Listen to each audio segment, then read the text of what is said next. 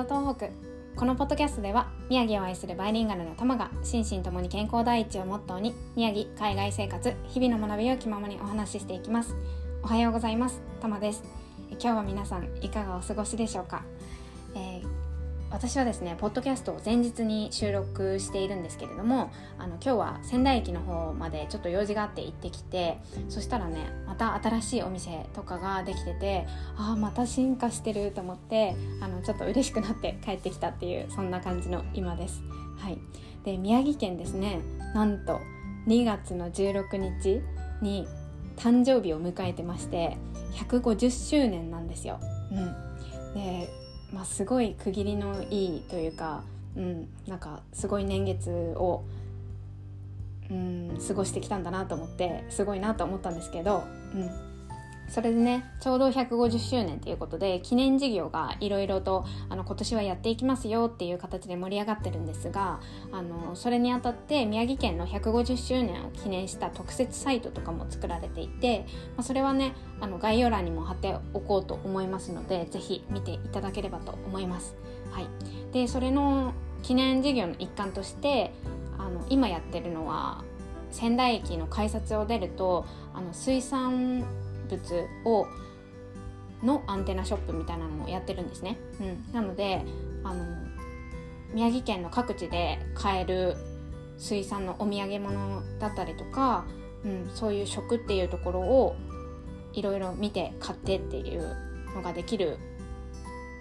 うん、機会になってるので是非ね宮城にどういう水産物があるんだろうとか思ってる方はあの楽しく見てもらえるんじゃないかなと思います。うん、今どうなんですかね？あの仕事で出張で仙台来るっていう方とかももしかしたらいるのかなっていうふうに思うので、まあ、仙台駅改札出てすぐなのでそういう忙しい時にもちゃちゃって見てもらえるものになってるかなと思います。はい、でタコせんとか私は結構好きなので、うん、しょっぱいものとか好きな方は是非買ってみてはいかがでしょうかと思っています。はいであのこの150周年記念のロゴなんですけどもこれが宮城県の中にある高校生に向けて募集をねあのアイディアを募集しますっていうようなものを出していてでその中から選ばれた作品なんですね。うん、であの古川にある古川工業高校の佐々木さんっていう方が作った作品のようなんですけども結構ねあの何でしょう。す素敵というか、うん、なんか色使いとかもすごい柔らかくてなんか、うん、すごいロゴだなと思ったんですがこれをね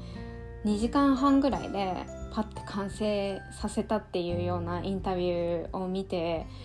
えと思って なんかこんなね募集ありますっていうのを見てパッとアイデアが湧いてきて作ってっていうのはすごいなと思ってなんかアーティストの世界とかってこういう感じなのかなって思って感心して見ていました。は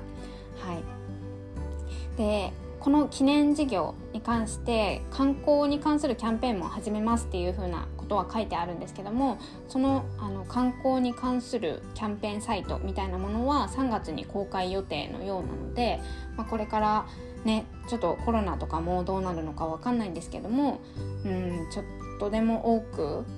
うん、いろんな人に宮城っていうものを知ってもらえる機会になったらいいなっていうふうに思っています。はい、ということで今日はあの宮城県の誕生日ですっていうことでお話をさせていただきました。最後まで聞いてくださってありがとうございました。では今日も一日深呼吸をして心楽しく過ごしましょう。ではまた。バイ。